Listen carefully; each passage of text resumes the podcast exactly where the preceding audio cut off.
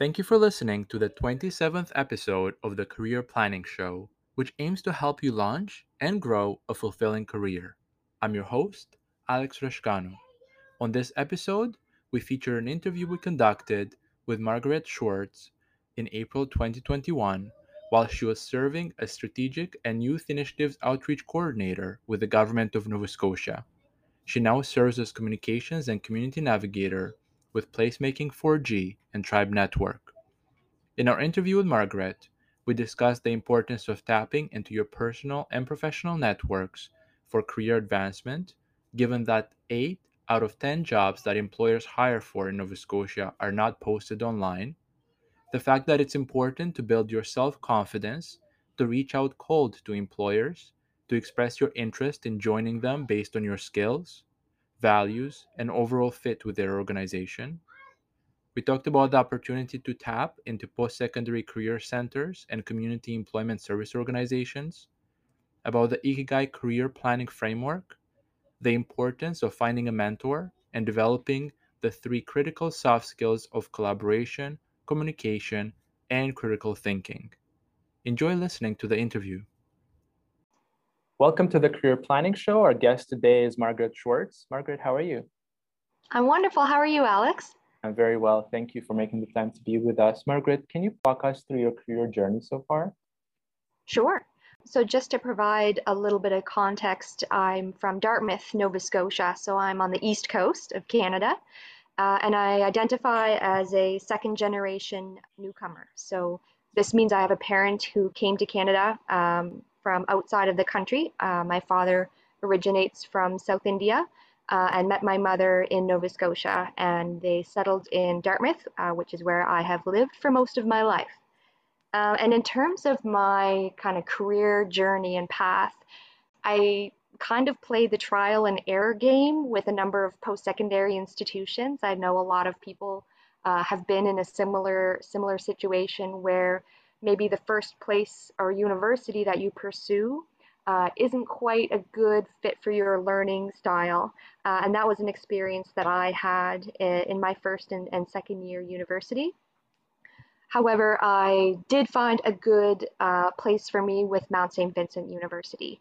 Uh, and the reason behind this being I kind of had to do some some digging into what a noble or established career meant to me. Uh, and I, I, kind of realized it was a hard truth to, to realize that my skill sets and my strengths weren't in uh, the hard skills or the more technical skills. I wasn't going to be a doctor or an engineer.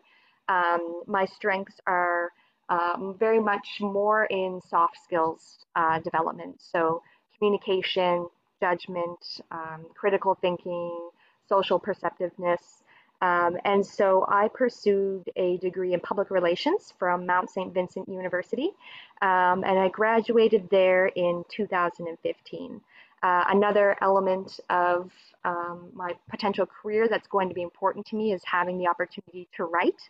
Uh, that's something that's been integral to me since I was quite young, uh, both in the creative aspect and in, in professional writing and journalism. So with a public relations degree, I was able to enhance my writing skills and, and communication skills and how I can use both of those uh, to help companies and organizations connect with the people that they serve. So my first uh, work experience coming out of university, at that time, my mother was battling uh, stage three colorectal cancer. Wow. And so uh, my passion and, and, and purpose at the time was really dedicated to her recovery so I took a first career job with the Canadian Cancer Society, uh, hmm. Nova Scotia division. Um, and I worked there in a community engagement role for two years, um, which was a really valuable experience coming out of university to work with a nonprofit, um, particularly because staff teams are smaller. And as a new person um, looking to get involved and prove yourself, you typically get to wear a lot of hats and, and have your hand in a lot of different activities, and you're allowed to take leadership in areas that have been neglected or don't have enough capacity dedicated to them. Mm-hmm. Uh, so that was a really rewarding uh, career step for me. And in 2017, I, I, was ready for a switch and I was ready for the next big thing for me. Uh, and so I joined the provincial government, which is where I currently work in, in a role that I've been in now for three and a half years. Mm-hmm. I work with the Department of Labor and Advanced Education, and I'm an outreach coordinator um, specifically focused on youth employment programs. Um, so I focus very heavily on the retention and employment of young people in Nova Scotia. This is something that's really important to us on the East Coast, um, as we have experienced these trends in the past where young people leave the province to pursue opportunities uh, elsewhere, maybe Toronto or out west. Uh, and in Nova Scotia, we have a really aging population. And so, if we continue to have this out migration of our talent, we're going to continue to experience labor gaps uh, here in Nova Scotia. So, uh, the, the programs that I promote specifically are wage incentives uh, that we offer to employers to help them create jobs for post secondary talent. So, hmm. so that's uh, where I am currently. That's great. Thank you so much for sharing your journey. Margaret, in mapping out your career um, step by step and, and getting to the strategic initiatives and youth outreach coordinator role that you have right now with the government of Nova Scotia, were there any resources that you came across that really stand out to you and you think that uh, other people should look to if they dream of doing the kind of work that you do right now? Certainly, yeah. The number one um, resource that was most valuable to me in my development uh, was tapping into my personal and professional networks. So in in Nova Scotia and in particularly in the Maritimes, um, communities are very small, uh, and it's so important to realize uh, that who you know eh, could help you get a foot in the door. Just to paint a picture, um, eight out of ten jobs that are available at any given time in Nova Scotia are not posted online. People are going through their networks um, and, and asking for people and, and for connections to, to, when it comes to hiring. Nepotism plays a really big role here as well. Um, so for me as a young person, it was so important for me to kind of tap into the people that I know who have connections in the agencies or the workplaces that I'm curious about uh, to help me, you know, meet people for coffee, um, meet uh, folks who are already working in a communication or a public relations role that, that I admire. Um, and so another piece with that was also uh, focusing on self-confidence building to be able to also reach out cold to organizations and say, hey, you know, your organization interests me and, and I think I have values that align and skill sets that align um, could I come in to learn more about what you guys do and if you have opportunities available? Um, something that really helped with that was tapping into um, career service department on campus. A lot of young people don't even know that their university or, or, or college campus has those resources available. Um, so being able to take advantage of your co-op office, if you're in a co-op program, which was huge for me, um, those are people who their full-time job is to kind of help you navigate and get connected um, with potential employment or potential opportunities. That was key for me. Mm-hmm. Um, another tool that I've been using in most recent years when it comes to navigating and looking ahead in the future about what my role is going to be, um, it's a tool that a friend shared with me. It's called Ikigai. Um, it's actually a Japanese exercise um, that helps you as an individual look at how you can provide value um, to society while also fulfilling your own aspirations and, and reaching your own um, potential. So it looks at four key things, those being what you're good at, what you can be paid for, what you love, and, and what the world needs. So that's a tool that I've been exploring over the past um, year and year and a half around um, my own skill sets and, and what does growth look like for me um, in terms of my future in Nova Scotia. Uh, the Ikigai is something that everyone can use as a self-navigation tool when they're when they're trying to figure out what their next steps are. So that's something that I'd recommend to any young person who's kind of at a point in their in their career path where they're unsure about uh, what comes next. And that's so timely right now with COVID kind of impacting the way we work. Mm-hmm. Um, there are a lot more folks coming out of university or school and uh, stepping into the job market looks a lot different. Recruitment looks a lot different. Um, self marketing yourself is completely different. And so there's a lot of hesitation, there's a lot of anxiety around uh, how to navigate that process. So taking some time to like look inward at yourself and your strengths uh, and how you want to market yourself, I think is is so important. That's great. For young people to be taking into consideration. Yeah. So that's a framework that we can definitely link to in the show notes. In terms of technology tools that you've seen young people with whom you interact and who are seeking employment and are successful in finding employment in Nova Scotia. Are there any tools that stand out to you that individuals are using beyond Word and LinkedIn and Indeed? Is there anything else that stands out to you? Well, and I'm not sure if I'm directly answering your question when I'm saying this, but since I work quite closely with both a youth audience and an employer audience, mm. um, something that I've noticed since the pandemic started is that employers are realizing now how valuable uh, young people are, especially because they have these digital and technically inclined skill sets mm. um, that can help them kind of adapt to working in a more digitized economy. So they've been tapping more heavily into our programs uh, because they know that, that young people are, are going to help them shift uh, and survive um, and kind of uh, adapt their organization to to be able to serve their clients um, in a virtual world. Just to kind of paint a picture of that, um, we had a co-op employer last summer who they offer um, programming and, and resources to help people plant their own food and grow their own food. Um, they hired a computer science co-op student to help them take that package and that tool and create it as an online app yes. that, that folks that users could download to use while they're growing food at home um, hmm. without tapping into the young talent uh, that shift would have taken a longer time for that organization they may not have survived a lot of businesses have have not been able to shift. And I think one of the key things that's helping employers do that is, is tapping into young younger talent. That's great. So one thing that I take away from your train of thought here is leveraging your technology skills as part of your job search process, highlighting them and telling the story about how they can be helpful to the employer is something that is uh, beneficial uh, for employers and, and therefore helps the individual stand out in the job search process.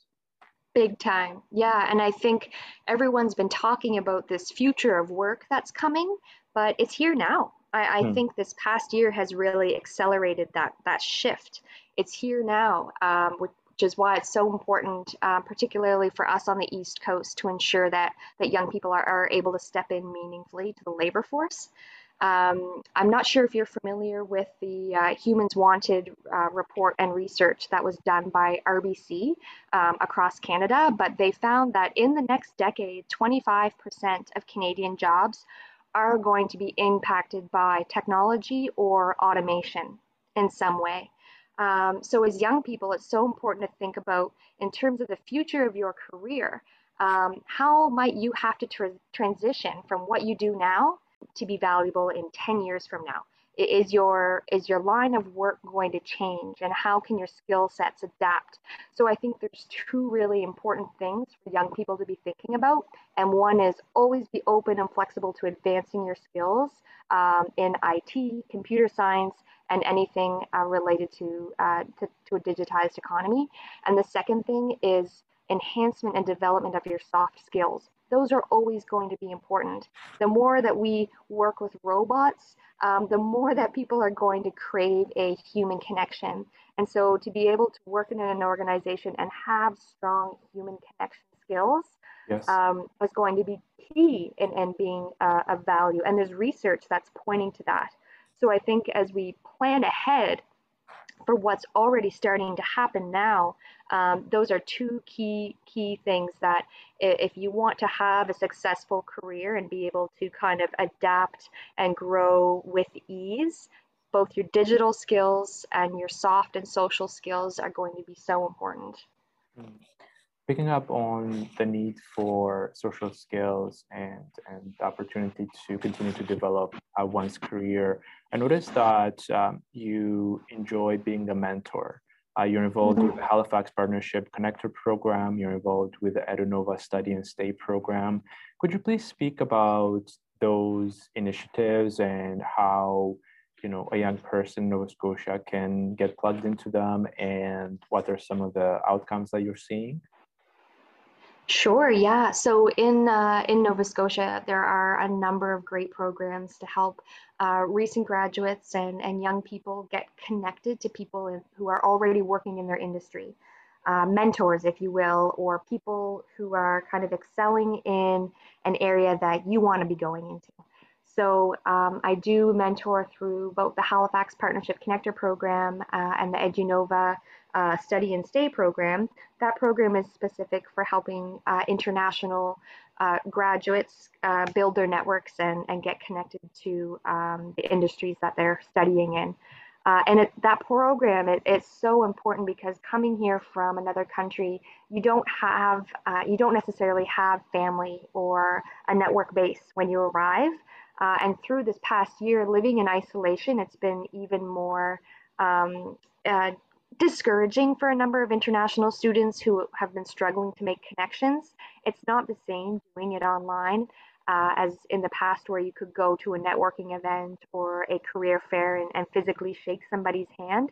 So we've definitely been uh, trying to be creative with how we're able to support uh, international students and, and new graduates with, with getting connected and, and offering them guidance. So in my role as a mentor, uh, what I will do with uh, graduates and, and international students is kind of sit down and we'll look from more of a, a holistic approach of how are you doing in general. Um, for example, it's very hard to focus on what's next in your employment um, career or, or what's next in terms of your professional steps if you're worried about your family back home whose um, town may uh, have a COVID outbreak or um, you're feeling you're feeling lonely on campus um, or you're struggling with, with food insecurity on campus. So we try and look at uh, what are some more urgent needs that you have as a student, mm-hmm. what needs to be fulfilled before you can spend the time and, and have the energy to focus directly on uh, what your next step is going to be after education. Um, so that's an, an approach that I take when I'm connecting with students. And then the next piece is um, sharing my network um, in this role that I have at Department of Labor. Um, it's an outreach oriented role. So I'm working a lot with community partners, um, organizations, chambers of commerce, regional enterprise networks across the province. And with that, I get to meet a lot of amazing people um, who work in all kinds of different industries and are, are champions in, in their own way. And so, what I'm always excited to do is introduce uh, international students and, and new grads to some of these champions that I've met who can kind of help them get a foot in the door. Uh, in some cases, offer them their first job. Um, so that that's been um, rewarding, and it's a lot of work. And I think as as Nova Scotians, it's kind of our, our, our duty to help those who are new to our community or are struggling um, to figure out what's next to to help help along the way. So um, a lot of my extra curricular time is dedicated to, to these programs. Yeah, and anybody who's listening to our conversation, uh, I will definitely link to Margaret's uh, LinkedIn profile because uh, you definitely want to follow it. You, you do post a lot of really good resources that job seekers can tap into um, on a regular basis. So that's uh, very much appreciated. Uh, Margaret, what would you say is one thing that someone can do today in order to um, get one step closer to finding a job, despite there being a very significant shift in, in the job market that has been occurring. Um, imagine a young person, a recent graduate from St. Mary's University, for example, in Halifax, who's who's really struggling. They're applying to jobs every day right now.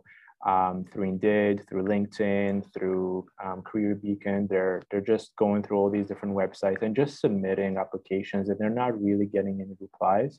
Is there one thing that they should consider doing that could help them bring them closer to to having an interview and and finding a job? Mm. Uh, the one thing I, if you're saying one thing, it's very hard to narrow it down, but I would really encourage folks to think about um, finding yourself a mentor. Hmm. Maybe it's a professor that you really admire on your campus, or maybe it's your friend's mother who has a job that you really admire. It's it it can feel like it's an ask when you're you're asking someone to be your mentor. Um, so it can be, you know, a mentorship relationship can be casual, and really it's someone who's there to hold you accountable um, as you go through the process. Because uh, there's a lot of steps to that process. You know, just kind of perfecting your resume and cover letter is one step you know then practicing interviews is another and that's something that you can do with your friends one-on-one is is practice interviews. But i would really really encourage folks to look at who is it that you really admire or you want to have um, a career like theirs within five years uh, and reach out to them to see if they have the capacity to to be a guide or or someone who can offer advice to you along the way in some capacity as a mentor. Um, I think there's a lot of, of things that are going to be different in the coming years in the workforce because of um, all the, the, different generations that are working together. The younger generation, um, there are values and, and practices that we um, normalize that older generations, um, you know, don't practice. And so when we're working together, I think this is another thing that, that young people should um, be mindful of is uh, just because we work differently and we ha may have different value sets, um, it doesn't make us invaluable. The, these are strengths, uh, and these are you know special traits that we bring to the workforce as a younger generation. For example, um, younger people are very, uh, and I'm speaking in very general terms when I'm I'm saying this. I, I don't mean to stereotype millennials or Gen Zs, but there, there's research to show that there are specific traits and, and values that young people um, follow in the workforce. One being that we like to be very aligned in terms of our purpose uh, with an organization. We want to know that we're making a difference. Uh, we also typically want to be ourselves when we're coming to work. So often we're told that, you know, you can be uh, fun and goofy Margaret outside of work and then you have to put on your professional hat when you go to the office um, that's not something that young people want to do. Typically, we want to be ourselves and our truest version of ourselves at all times, both at work and outside of work. Uh, and I think that's going to bring a lot of value as we move into a very digital way of working. Uh, people want to remain human at, at all times. Uh, and I think, you know, organizations are going to benefit from that uh, as our generation introduces more of that as we kind of start to take over. Um, also in terms we were speaking there about uh, some of the skills that are going to be really important in a digital economy. Uh, and i think another takeaway for young people should be the development of, of the three c's. So that being collaboration communication and critical thinking.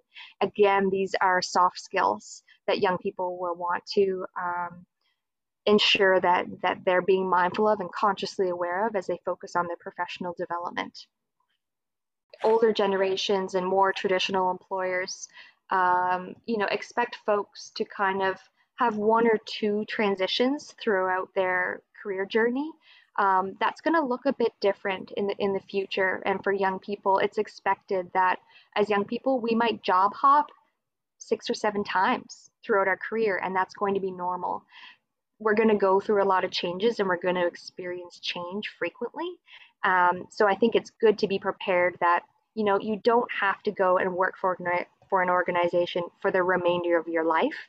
Um, you're going to have to be flexible. Um, your career in some way may be impacted by technology and become automated, and you're going to have to transition and be open to that. Uh, and but I think that's going to create a lot of neat opportunities. We're going to have a lot of variety in, in our in our life. I think in the next number of decades, uh, and I think that's something as young people to be excited about. Thank you so much, Margaret. I really appreciate your energy and your passion for helping young people get connected with employment opportunities. One final question would be what is the the big challenge in society that you see yourself working on over the coming years? I know that you've been in the area of employment services, you've been uh, focused on supporting students and young professionals. Do you see yourself continuing on this path, or is there a broader um, social challenge that you see um, that you're planning to work on? Sure. Yeah, something that I'll bring to your attention that we have in Nova Scotia are the 1NS goals. This was created five years ago. Uh, it's a number of goals where we look at how we're going to measure uh, and reach um, success when it comes to some of our, our economic goals that are specific to Nova Scotia. Youth employment is one of them.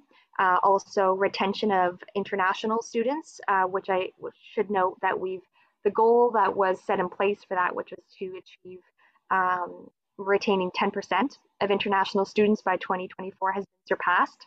There are a lot of goals um, that really the, the needle hasn't moved at all. Um, and that's in specifically in relation to uh, employment of uh, Indigenous, First Nations, uh, Mi'kmaq job seekers, as well as uh, members of the African Nova Scotian community. Um, so I think with the advancement, uh, we, we are seeing an increase in, in youth employment.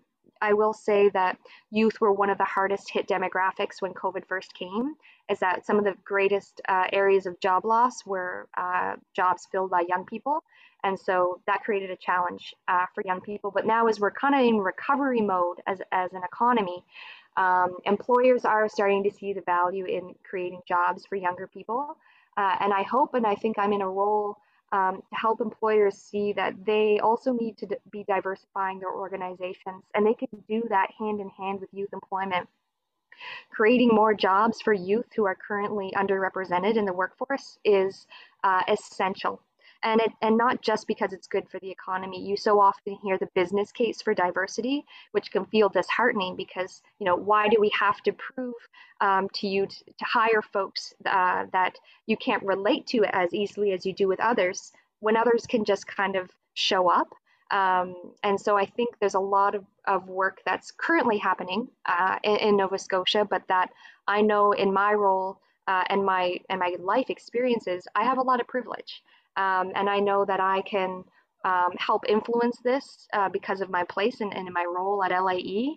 Um, but by also being a racialized person, um, I have experienced um, situations, you know, in workplace settings or in interviews that have made me um, empathize greatly with my peers who who have it much harder. And so I know uh, in my role and in terms of what the future of my career is going to look like, I think it's always going to be uh, either in the youth development space or uh, in the employment space um, in Nova Scotia, whether that's growing uh, within provincial government or um, continuing to work closely with community, it's always going to be uh, in a role where I can have uh, an impact on, on community and community engagement and, and working with uh, external partners, um, as well as you know finding a way to uh, write more because that I know that's definitely uh, supposed to be something I do in life. I just I know it.